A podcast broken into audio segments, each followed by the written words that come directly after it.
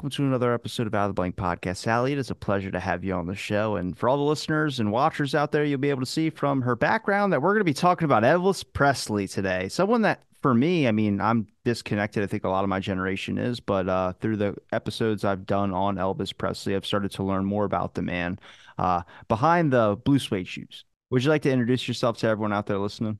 Sure. I'm Sally Hoedel.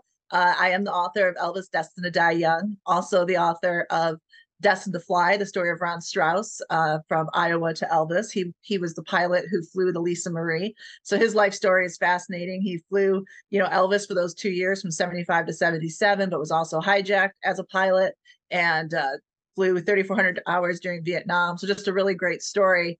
Um, but the success of Destined to Die Young certainly allowed me to to tell that story and and to continue uh, this work for Elvis. That's really important. I am a journalist by training, but I'm also a, a lifelong fan. Um, and I've I've seen over the years that he has been, you know, he's the biggest victim of sensationalism and romanticism, I think. And the history has kind of gotten lost in that. And uh, Elvis Presley culturally shifted the universe in 1956, and and it's he's still doing that. So you know, I hate that he kind of gets lost in sex, drugs, and rock and roll. You know, it's fun to read about, but he is a historical figure in the same way that Henry Ford and Thomas Edison, you know, radically changed the way we live.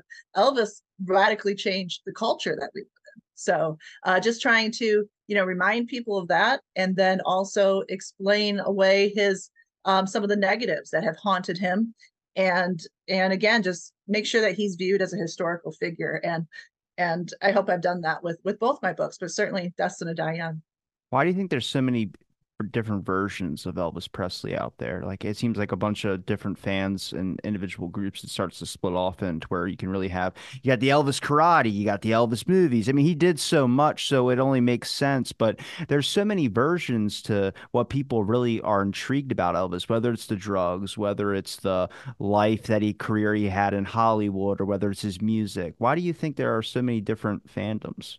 Sure. I, I think it's a combination of things. And first of all, you know, 1950s Elvis is iconic. He changed music as we know it. And if you look at, you know, the top 100 songs of that time, you know, it's it's Frank Sinatra and it's Perry Como and it's Tony Bennett and it's the Andrews sisters. And then you see Hound Dog, you know, coming up the list and Don't Be Cruel. And when you compare it to that, you can see how radical he was at the time. Um, it's kind of hard for us to understand that now, but it was very radical in the 1950s. And of course, the way he looked and the way he sounded and the way he moved, everything was different, right? And then the 60s, he has his own look and he does a lot of the movies that are memorable and iconic. And then the 70s with the jumpsuits. So there are three very different Elvises to start with, right? He defines each of those decades in his own way. And the music is very different with each decade, too. Um, but overall, I think it's his story that intrigues fans, that makes us fans so committed, keeps us coming back. Um, you know, he really does epitomize the American dream. And I say all the time, like his story has really been told for a long time as one of self destruction, but it really is a story of survival. And first, he survives extreme poverty and then extreme fame, like no one before him had really encountered. And then all of these health issues, you know, that were long hidden that he was dealing with and mostly self medicating through. So it really is a story of survival. And I think that American dream type story does resonate with people. And the other part of that is that Elvis stayed very real, you know, and he was very connected to his fans. And the really interesting part about Elvis is that we have Graceland. You know, what other star has a place for people to gather? And a lot of people don't realize that Graceland was very accessible to the fans even when Elvis was alive. He would meet fans at the gates, he'd have them up to the house. Um, you know, fans were allowed to kind of camp out inside the gates on the lawn there at night. And uh, that was from the time he bought it to the time he passed. Uh, he was welcoming to his fans there. And since he passed, it has given fans a place to gather. And I, I do say, like everyone, even if you're not a fan, you should try to experience the candlelight vigil on August 15th, which is on the the evening of you know the anniversary. He died on August 16th, and it's held every year. And on a small year, it's 10 to 20,000 people who gather. And on the big anniversaries, you know, the 50th will be the next big one. It's going to be an astronomical amount of people. And uh, there's nothing like it. No one, people don't show up for anyone else like that. It's pretty remarkable. Do you think Graceland and kind of was a piece of Elvis, like it kind of envisioned Elvis or uh, like a, a symbolistic version of Elvis? I mean, he spent a lot of time there, I think, for ooh, a couple of years or so because he just wasn't touring or he wasn't performing. But I've heard stories uh, from researchers who've talked about Graceland being this kind of representation of Elvis, and I mean, even from the rooms he designed, like the Jungle Room. I I've never been. I heard you've you've been. That's amazing. I got to know what that experience is like. But the Jungle Room, all these rooms, you really start looking at it. It's like if someone gave you a billion dollars, but you were kind of a kid and you were like, I want to design rooms how I want to design. And I'm like, that's what I would have done. I wanted a swimming pool in the basement. Right. Well, you have to get there. It is a it's a time capsule. It's a time warp. You know, it you walk through those doors and you are transported. And I've toured, you know, I'm in Memphis probably almost 10 times a year now with work. Um, so I tour the mansion, you know, three and four times a year. And I keep going back because it does have that um just that value. Like you you can it feels like Elvis's home and it also feels like you're stepping back in time. And it really is a, a remarkable feeling. So i highly recommend that you get there. And in uh, certain times of the year i know january they might do it in august too but definitely in january they do evening tours. And to be in the house at night is a totally different feeling because we know that's when elvis was up right? He would sleep all night you know sleep all day and be up at night. So to be in the in the house at nighttime and experience the way he would have experienced it is also a really unique you know thing to do. Um, but yeah i think graceland is Elvis. Elvis is Graceland. And again, it represents his accomplishments. We it's hard to understand just how dirt poor Elvis was and how much he struggled and how much his family struggled. And to make the leap that they made in 1956 from nothing to everything um, you know, it would take most families five, six generations to make that financial leap, and he did it in one year. So that's that's complicated. That's hard for the Presleys to deal with. You know, they don't necessarily understand how to handle that much money, and we see Elvis struggle at that throughout his life. Uh, but Graceland is the representation of his success, and first and foremost, Elvis sees himself as a provider, and we have to remember that. We have to recognize that that he is not setting out to culturally shift the universe and create this sound and take rock and roll to another level. That was not his agenda.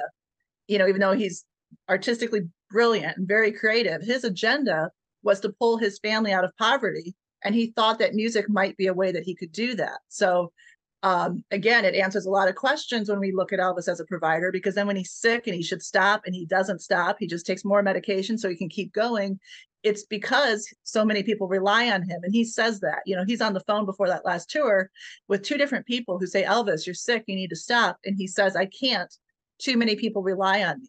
So he first and foremost saw himself as a provider and i think graceland always represented that you know he bought that house for his parents specifically for his mother she passed not long after you know he purchased it but he has big beautiful homes in California and he keeps coming back to Memphis and he comes back to Memphis all the time. It represents his roots. It represents that, you know, Southern boy that he is at heart, but it also represents that success that he was he was really proud of and not just for his own accomplishment but because it literally pulled his family out of poverty and that's aunts uncles cousins members of the memphis mafia it's a lot of people I wouldn't call myself a fan because I've only focused on his music. I've probably known him from his music, but I'm hoping you could educate me more about his early life. How did he go from nothing to something so I can just better understand the man?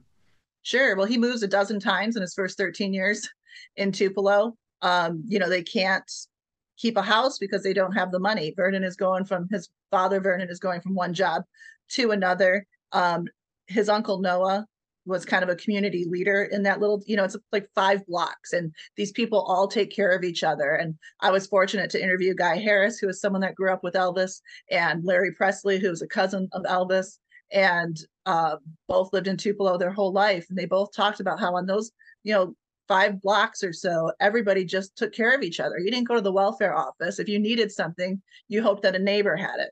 And they had gardens so you know guy harris would say you might not get what you want for dinner.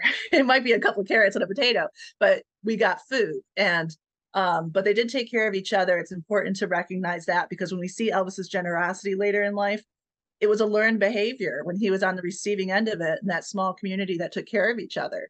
And then, you know, Vernon and Gladys and um, a couple other family members, they moved to Memphis.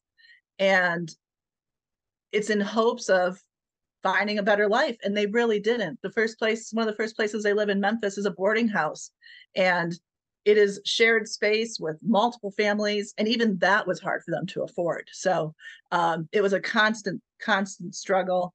And again elvis knew that if anyone was going to turn that tide it was going to be him. But my book goes back even more further than that. Like there's there's land ownership over and over generation after generation in on both sides of the family tree and they continue to lose that land and that really is why graceland is the place where elvis lives the longest other than Lauderdale Courts, which was government housing, which is where he lived for most of high school. And that was, you know, that was seen as a, a great opportunity for the family to, again, improve their circumstances. Who was the most influential in his life? Well, uh, you know, his he was very close to his mother, and that's talked about a lot, right? I think that relationship is romanticized a little bit because I do think it was a normal, reasonable relationship that he had with his mother, and sometimes it's it again, it's just romanticized in a in a way, you know, even his death has often been talked about how he just wanted to be like his mother and be with his mother. You know, his mother dies at 46, Elvis dies at 42. Very similar period of degenerative health. So that's always been kind of romanticized too. Like he just couldn't live without Gladys. And I don't think any of that's true because in his own words, he talked about how, you know, he dealt with the grief of losing her, but she was a huge influence on him. But so was his father. You know, the three of them really were this insular little world that they created for themselves through all of this struggle. Like every day, life was a struggle, and they had to rely on each other to get through it. So, again, how many rock and roll stars hit it big and then buy a house and live there with their parents? They might buy a separate house for their parents, right? But Elvis always wanted his family close. And the for the entire time he had Graceland, his grandmother lives there. You know, because his mother passes, his father remarries, they move to um, a house behind Graceland, but his grandmother lives at Graceland the whole time. So I always say, how many again, how many rock and roll stars take you know ladies home to meet grandma? but Elvis did because he was very rooted in his family because home was not a place because they moved so much, right? Home was the people. How many myths? I mean, could you run me through some of the myths you're able to dispel in your book? I mean, I don't, you mentioned earlier about the overworking and being sick and taking medication, but I thought a lot of that was just he was superly overworked by Colonel Parker, I think his name is. Right. And that's a, that is a great myth. And, you know, I have not thoroughly researched, you know, everything between Elvis and the Colonel, and it's a very complicated relationship. I mean, it's, it's an aspect of Elvis that you could deep dive into and never come out, right? Trying to find those answers. Uh, but I will say the movie, um, you know, I was not a huge fan of the movie because I'd say it's 20% accurate. And where it does the biggest disservice is the relationship between Elvis and the Colonel. You know, it makes it look like the Colonel was pumping him with drugs and getting him on stage, and and that is not accurate. Um, obviously, the Colonel only represented Elvis. He would have wanted Elvis in his best form.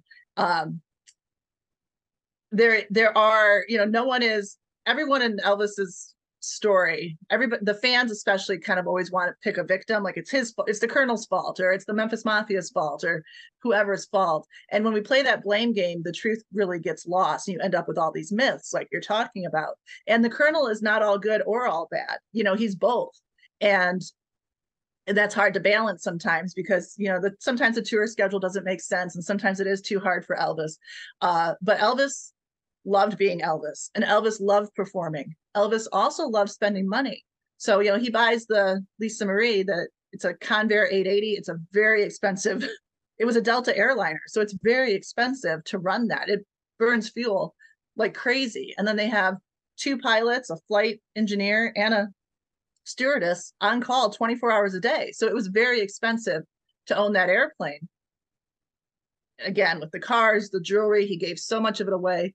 Elvis has to work so hard oftentimes because he spends so much. It is there's a lot of truth in that. So um back to your original question about the myths, definitely with his death. You know, Elvis was a very ill man, and that's really what Destined to Die Young delves into. So by the time he passes in 1977, he has disease or disorder, nine of the 11 systems of the body, always written off as kind of the end result of the prescription medication problem, which was a problem. But testimony and evidence shows that at least five of those were present prior to fame, most likely since birth. Uh, you know, so they couldn't have been the end result of the medication. He was absolutely self-medicating through a lot of disease that he he hid from people. Did you interview anyone that expressed some of the pain that he was going through that a lot of people didn't see? Oh yeah, absolutely. You know, um, both of his nurses were resources for me. I met with both of them. Dr. Nick, his main doctor, had already passed, but his co-writer for his book shared transcripts and things with me uh, that were really helpful. But his nurse, uh, his main nurse, Tish Henley Kirk, is a has become a very good friend of mine. But initially met her just doing research for the book, so of course she was an incredible resource. But uh, people like his hairdresser, Larry Geller, was very vocal from the very beginning about how much pain Elvis was in, how much he was suffering. Um, his cousin, uh, Billy Smith, talks about how, you know, Elvis's demise was very much like his own father's. And that's the thing, you know, so it, this theory is rooted in the fact that Elvis's maternal grandparents were first cousins. So that doubling of the gene pool creates a lot of issues. And we see that. And not just with Elvis, you know, the real evidence of this is in that previous generation, that first generation output after that first cousin marriage. So Gladys, his mother, she dies at 46. You know, she has three brothers who die 46, 48, I think 54, all heart, liver, lung related issues, all very young, all four year period of degenerative health. Gladys is very similar to Elvis. She does not take the same medication. She doesn't have the pressures of being a rock and roll star. Um, so a lot of people did see some of these similarities, but again, especially like Elvis it's he's a man in the 70s so that first of all people don't talk about their health you know and he wants to be seen as the strong male and then he is elvis presley he is he is surrounded by these guys who are his friends but he is also the boss so he doesn't want to appear weak he does not share his health problems with them so they do see him take a lot of medication and oftentimes too much you know elvis's big problem with medication is that he has other doctors bringing him some at times. Like they would exchange, you know, a bag of pills for some concert tickets and things like that. And then he'd have drug interactions because he doesn't understand what he's doing. And then his main doctor, Dr. Nick, would have to figure all that out. You know, what did you take? What was happening? Um, but the guys don't understand. They have no idea that he is as sick as he is because he does keep it from them. But he has three main hospital stays. They're all well documented. Uh, there is an aspect of detox when he goes in for those hospital stays. He was taking too much of something, but they run tests and he leaves knowing that there's more wrong with him than he goes in for.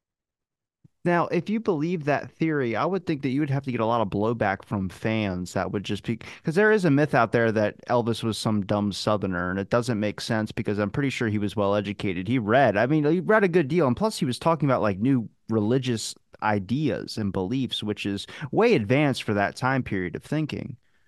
Uh, Elvis was very intelligent, very intelligent. He I his pastime and he talks about it is reading and he reads ferociously. And uh, it is he does delve into different religions he wants to know about but also his own health. You know there is a point when he's having serious problems with his colon which were lifelong problems. Uh, his mother his aunt um, his cousin Glad- annie presley was gladys's cousin and with them all the time when elvis was little and she's on record talking about how gladys as a young mother had a hard time with elvis and the constipation issues. So it was a lifelong problem for him. Um, but when he had more serious problems with his colon, he asked Dr. Nick for a book, you know, specifically on that because he wanted to learn more.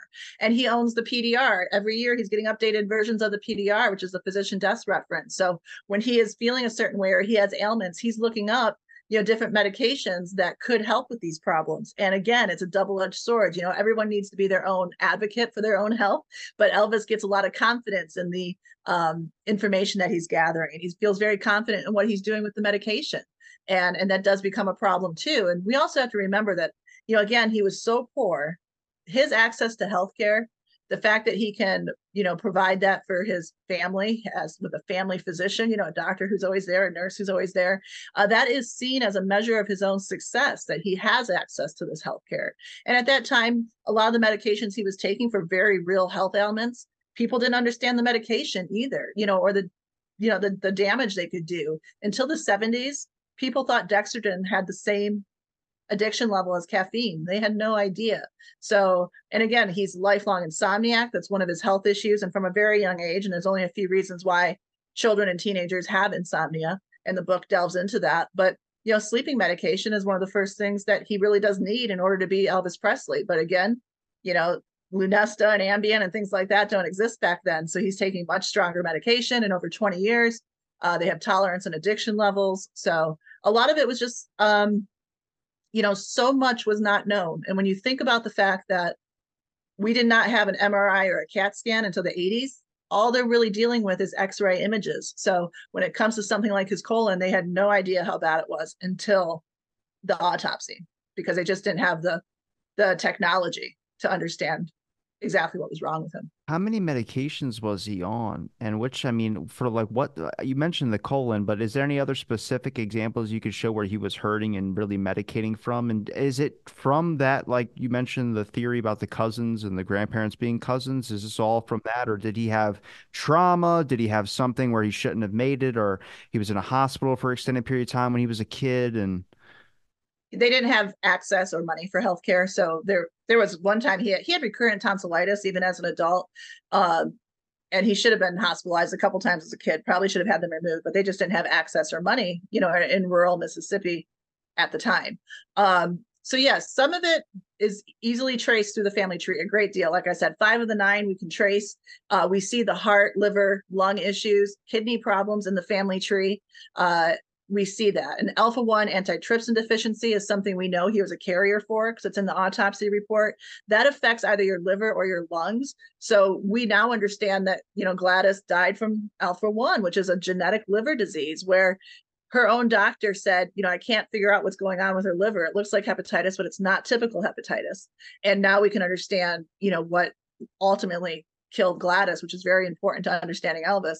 As a carrier, it's one of few genetic diseases that can impact you. And and we see that with Elvis's lungs. He has lung issues at, at times, and his liver is enlarged and fatty. And of course, the medication use would have caused some of that. But there are people on record saying, you know, that analyzed all of this, uh, saying that it, there was something wrong with his liver, that it wasn't functioning. His heart is not functioning properly.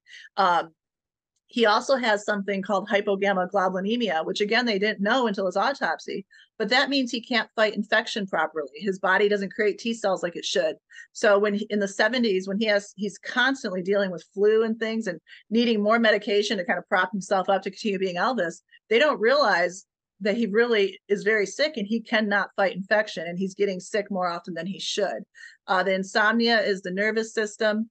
Um, the megacolon digestive system his, his heart issues you know he ultimately dies of cardiac arrest. His heart is enlarged um, high blood pressure is constantly a problem for him. He has severe arthritis because when you have all these gut problems we now know that that's creating all that inflammation right? So when he says his body hurts all over it really does hurt all over because his gut is not you know removing waste like it should and it creates this inflammation throughout his body. So so much of this they wouldn't have understood in the 70s, even if they had known prior to the autopsy, right? Even today, it's hard to treat an immune system disorder. So something like hypogammaglobulinemia would have been very difficult for them to treat in the 70s.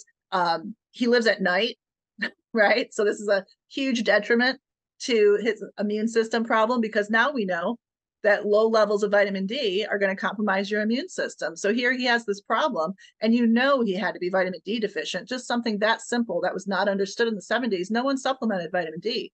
And even that would have been probably a huge help to Elvis. So a lot of this is, you know, the times that he is born in with Gladys um, passes in 58. They don't know what alpha 1 antitrypsin is or how to treat it.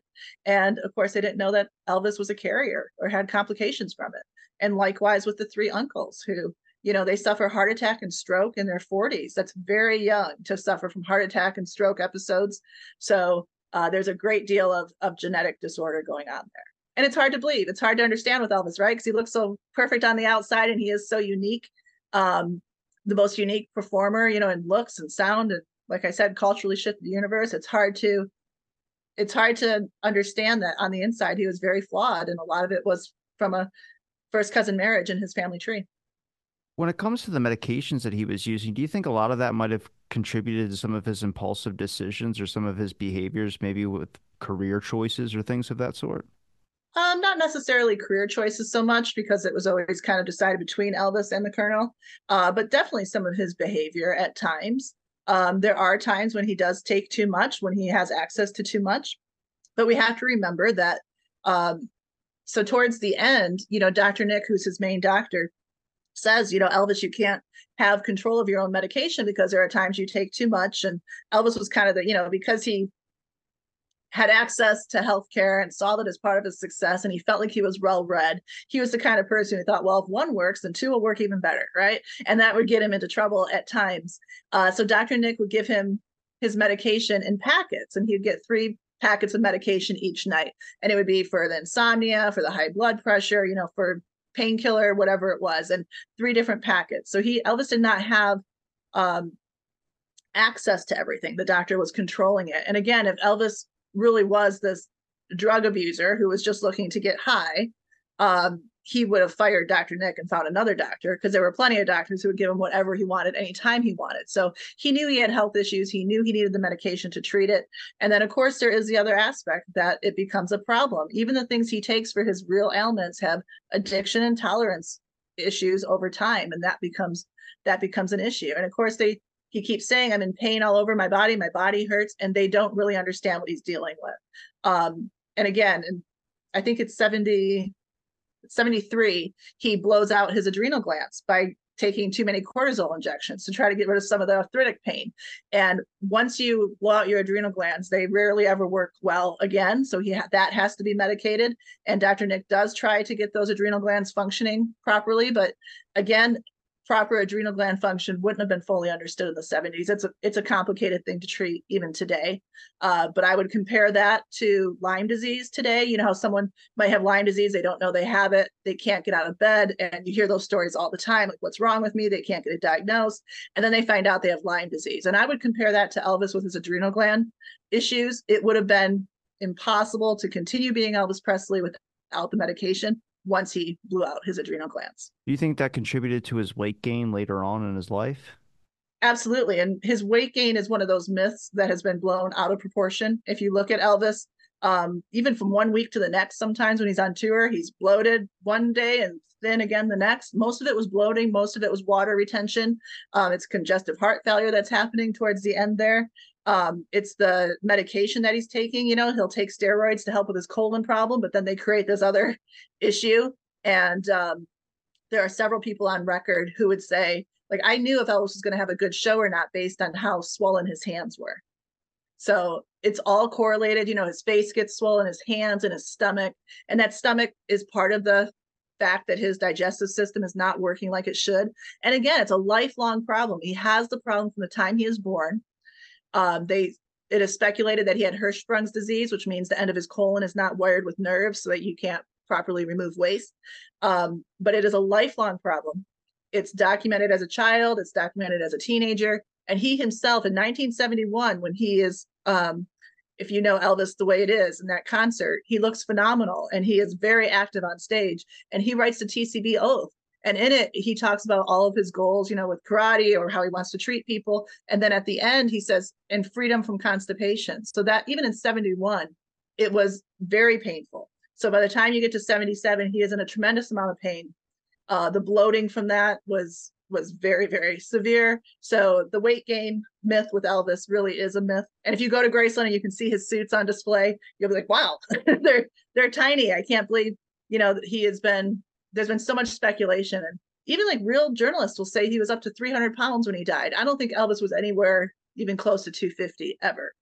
And he was you know almost six feet tall. So it really is grossly exaggerated and most of it is bloating from these different disorders. How much of the myth is created because of the rock star lifestyle which is like the drugs obviously but then food. You have ease of access to any good food that you want people always bring up and i think the example is the sandwiches that he liked to eat the banana sandwiches or right yeah, and yeah, I think that is uh, because he's the king of rock and roll, right? We kind of get that gluttonous attachment to just his title, and then uh, because he is Elvis, and because he did grow up so poor, and because he is indulgent at times, you know, he shares so much. He shares his home. He gives away cars. He gives away jewelry.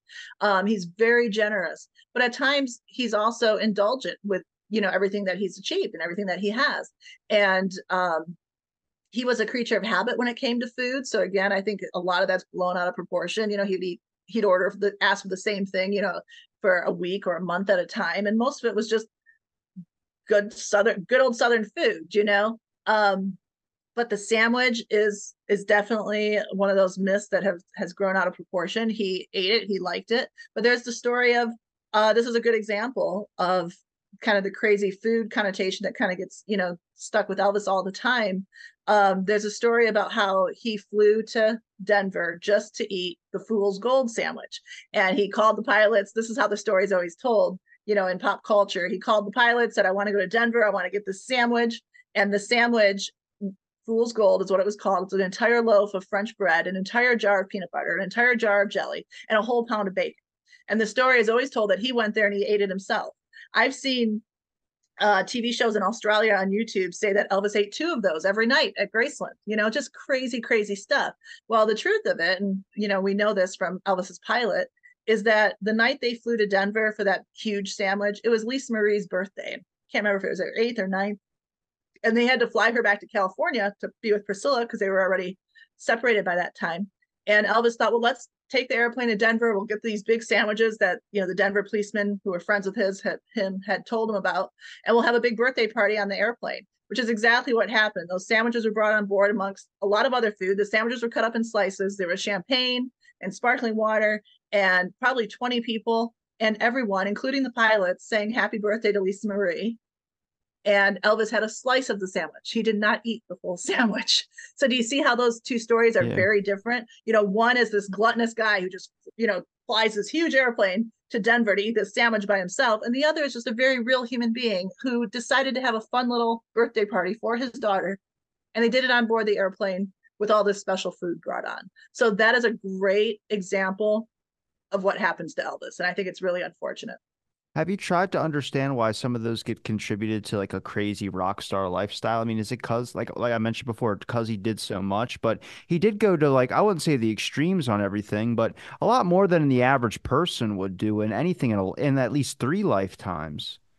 Yeah, I agree. I mean, he loved being Elvis Presley, and he said that more than once. some of the things he does, you know, definitely show that. Um, but yeah, I think it's the sex, drugs, and rock and roll, right? We love to read about it. It's fun. That sensationalized aspect is more fun than the truth sometimes. I think there's a lot of people that don't want Elvis to be normal. They want him to be this this weirdo who lived in, you know, Graceland and went out with, you know, the rings on all the time and the the jumpsuits, right? And all this decadent clothing. And and that was part of who he was, but he was also just a very normal southern kid who liked to do normal things, you know. And I always say it's kind of like he's known for shooting TVs, right? And that is abnormal behavior. However, as a boy who grew up in the South and always had guns, if he was still a poor guy, he would have been shooting beer cans in the backyard, right? So it just it becomes TVs because he can, because he's that wealthy. Um, and it's not as abnormal as you know the again the sex drugs and rock and roll that get attached to him. But i think part of that is also elvis's fault because he was so famous that he created this insular little world for himself you know and that's why he's living with his aunts and uncles and cousins. They all work at graceland and his grandmother and then he has the memphis mafia guys and then their families. And that little alternate universe that they created for that he created for himself um, allowed him to be as normal as possible but it also i think lends itself to a lot of these myths because no one really knew what was happening inside graceland kind of thing. And if you did know you might be surprised to know just how normal it was you know that it was a family barbecue or they were riding horses out back or whatever.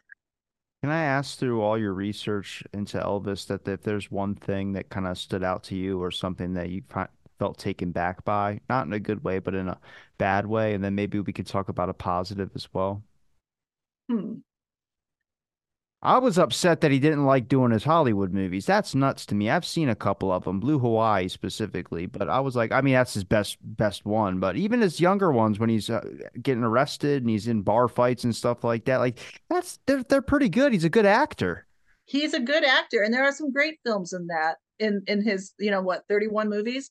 It's just that they become so repetitive, you know. And if you watch the first movie through the 31st movie, you'll see it. You'll see it happen and he felt it happen and that was very difficult for him. Um, and that's i guess that's one of the negatives is the fact that he gets so locked in these movie deals right? From 60 to 68 he doesn't perform live. Like what a tragedy is that? And then we have the 68 comeback special which he's brilliant in but how much did we miss for those eight years that he's making movies? I, he could have done both you know? Um, and the soundtracks are not always good. That's a problem with the music, but there are some great films in there. You're absolutely right. And he was a very good actor because sometimes it's his acting ability that is carrying the script. You know, he has good comedic timing and he has screen presence, you know, like mad. So he really does carry the films. But when we ask ourselves, how does this happen to the king of rock and roll? How is he making these soundtracks, some of them which are horrendous, and he's the king of rock and roll. It's not even the kind of music he should be doing, let alone stuck making three movies a year. Um, how does that happen? And I think the best way to explain it again is to go back to his his roots and how poor he was. And you can't expect a guy who grew up in such poverty to say no to a million dollars for doing anything, and let alone making a movie, right? So if he is really coming into once he is successful for as many years as he was, you know, by mid 60s, I think that's when he was really feeling creatively frustrated because yes, he starts out wanting to be that provider for his family and to keep pull everybody out of poverty and then keep them there. He feels that responsibility, so he keeps making the movies, but he's also understanding who he is as a creative artist more and more and more. And we certainly see that in the late 60s and the 70s with the type of music that he records and the and the career choices that he makes. So I think he's feeling that creative frustration more. And that is the end result of being, you know, stuck in those those movie contracts that the colonel signed Colonel signed, and Elvis did not have a choice on whether or not to do those movies. In my opinion, you know, there's debate about that, but I don't believe he had a choice. And uh, after a certain point, he does need better scripts and better material. Why is it that the 60 movies seem everyone points to that as when he found his stride? Or when he really kind of found, I guess it's more vacationy or whatever. He kind of found this family vibe. I, I, think in the beginning they were telling that he wasn't good for family entertainment or something like that. And then later on he found it after he took a break. I think he went to the military and then came back and then went, yeah. Yeah. Yeah, he was in the army 58 to 60. So that shifts everything. And all of a sudden, he's not this rebellious rock and roll guy anymore. You know, now he's someone who appeals to everyone more so. In the 50s, he was very much for the girls. You know, he was kind of that teeny bopper we don't think of it that way now, but it was at the time. If you talk to any guy, because like I didn't like Elvis when he came out. He was for the girls. And then he goes in the military and he gains everyone's respect. And then again, as in the 60s with the kind of music he does, and in the 70s, his fan base continues to get much broader and it includes everyone, different ages, different genders, you know, everywhere. Uh, everyone becomes an Elvis fan. And and that was a, you know, he wasn't sure if he'd have a career when he got back from the army there was it was a big risk, but it did work out well because it does shift his image and he becomes more mainstream and not so rebellious, right? But at the same time, he has to figure out what to do with that. And and you know, again, he gets he's in the movies, and that's that's the 60s are for the movies. and there's pros and cons in that. Some people say that it was a great um strategic move because the Beatles were selling out everything. And if Elvis had tried selling out everything against the Beatles, it might not have worked. Uh, so with the movies, you know, he was he was just doing that. And Elvis isn't the only one who made those. Some of the movies are silly. Most, a lot of them are very good, like you said. Some of them not so much. You know, the budget was low, the time frame was fast. They're cranking them out. Uh, but he wasn't the only one who did that. Sinatra made a few bad movies too. So um, it wasn't just Elvis. A lot of that is just the time frame, and it's the 1960s. Did you know? I mean, I'm sure you know, but he met Richard Nixon. That's crazy. I can't believe he went to the White House. Now, do you know the myth about that? Everyone said that he was going for a badge. I think that's the real story that he was actually trying to get an narcotics badge. And everybody thinks he became an agent or something. I was like, I don't know. I looked through the documentation. I don't think that's true.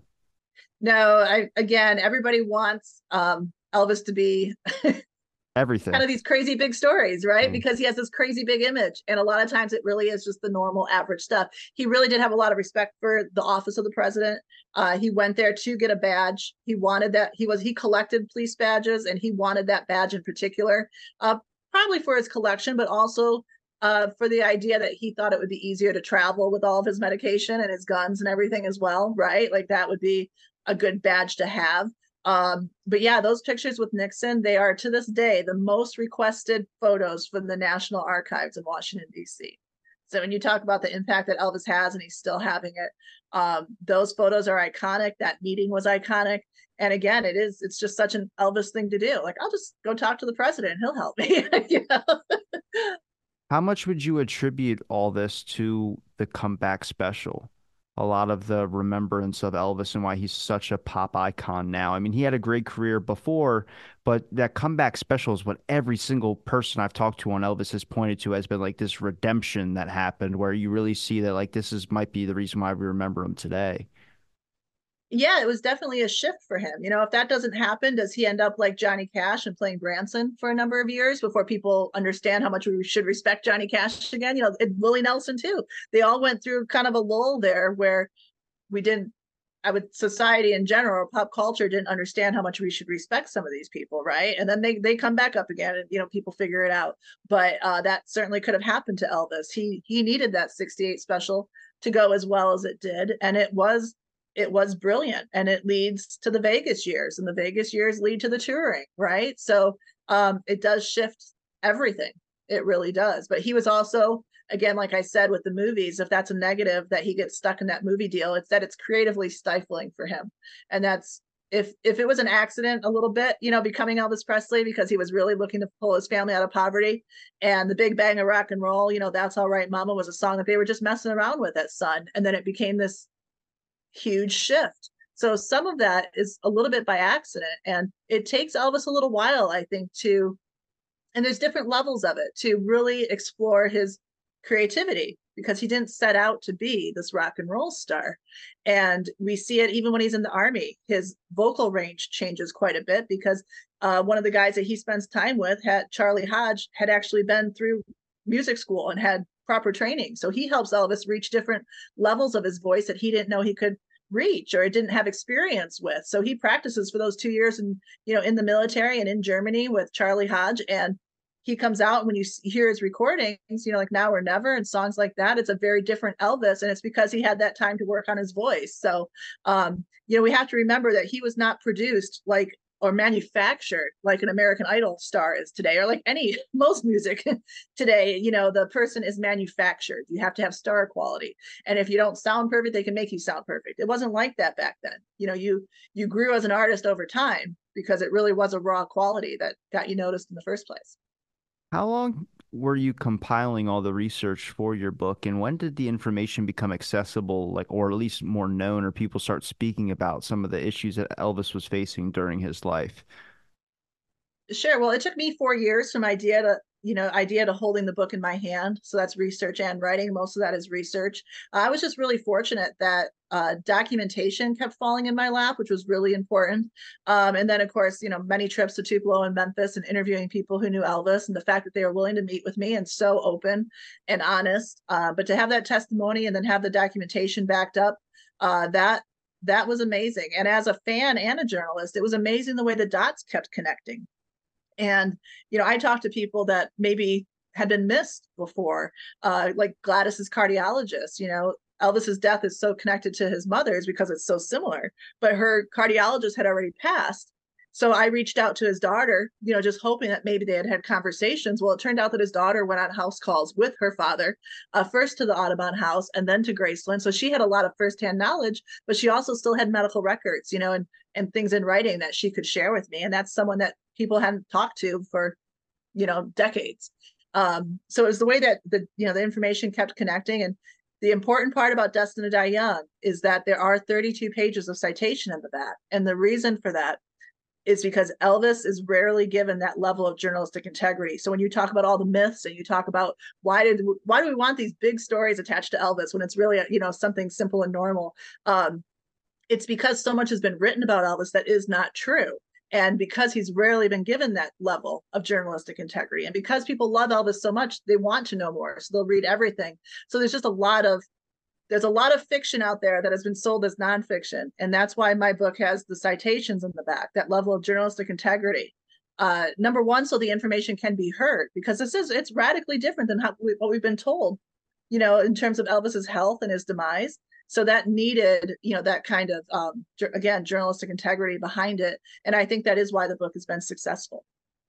Do you find a lot of resistance when it comes to certain fandoms with their own independent theories? I mean, I've gotten some of that like on just making clips for YouTube about Elvis. I had someone comment something about he was a drug addict who died on the toilet, and I just deleted it. I was like, I don't know why you would even say that. That's speaking ill of the dead, first of all. But I started noticing that people started having different theories, whether it was about the sandwiches, like you mentioned, or if there was another scenario. Nixon, the Nixon thing for me is just fascinating. I love that story so much. But if I do a clip on that with multiple historians of Nixon and then even historians of Elvis, you'll get a comment saying, "Oh, he was trying to be an FBI agent." It was like, well, that's not No, that's not what documentation says. Right.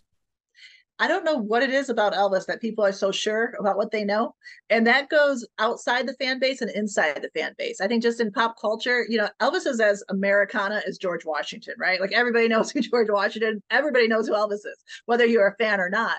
And then he might come with these preconceived ideas that you have for whatever reason. So outside of the fan base, I think there is that division too, like you said, that, you know, too many drugs and too much food or and they probably don't know any of the music or movies, right? They just know the image you know, and that's a that's a real problem. Um, I, I read somewhere once that a certain like most millennials knew Elvis by his image, but had never heard a single song, right? So then you have all these ideas that get attached to him because you don't know anything about the man, anything about you know everything that he accomplished, and just some of these sensationalized tabloid tidbits. That's a problem.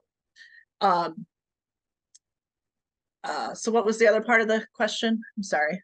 Oh, and then in in the fan base, that's what we were talking about. Within the fan base, you're right. There is that same amount of uh division at times, and and it is complicated.